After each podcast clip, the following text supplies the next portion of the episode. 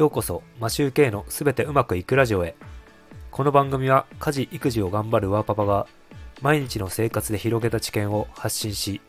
聞くだけでポジティブに成長できるというテーマでお送りしています。皆さんいかがお過ごしでしょうか？マシューケイです。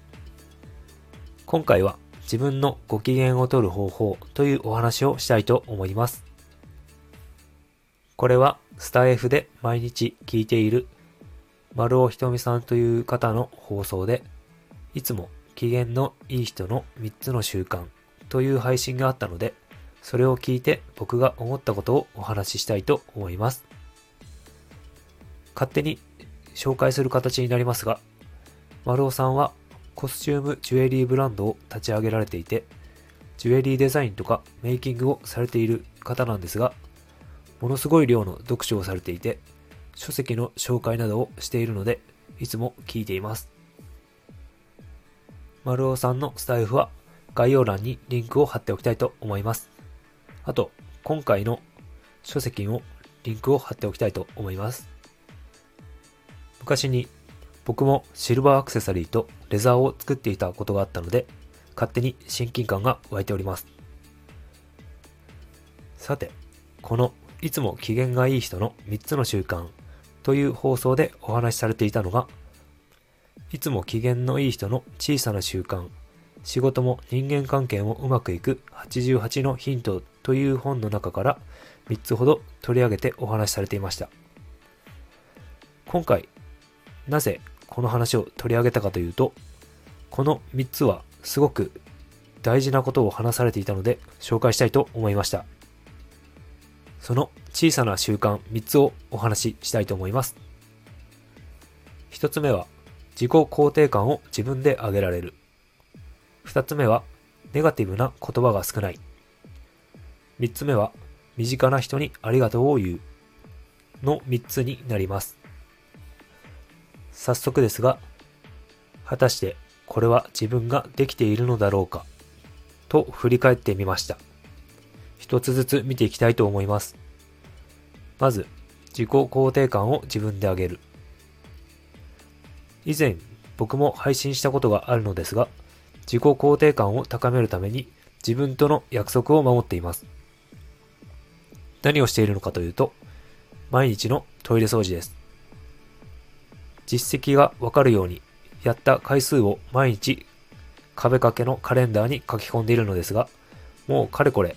先日で580回を超えています。スタイフの配信より長い期間続けています。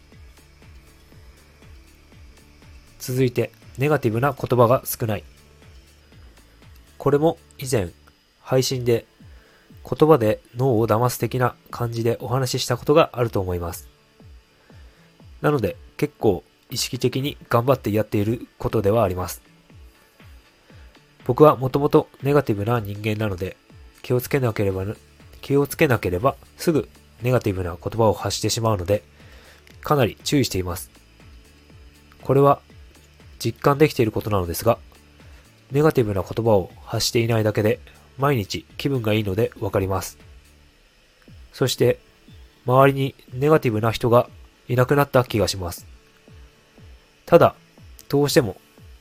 もう年だとか、そんな言葉を発してしまうかもしれないので、気をつけたいと思っています。続いて最後の、身近な人にありがとうを言う。これがあまりできていない気がします。何かをしてもらった時は、ありがとうを言っているつもりではありますが、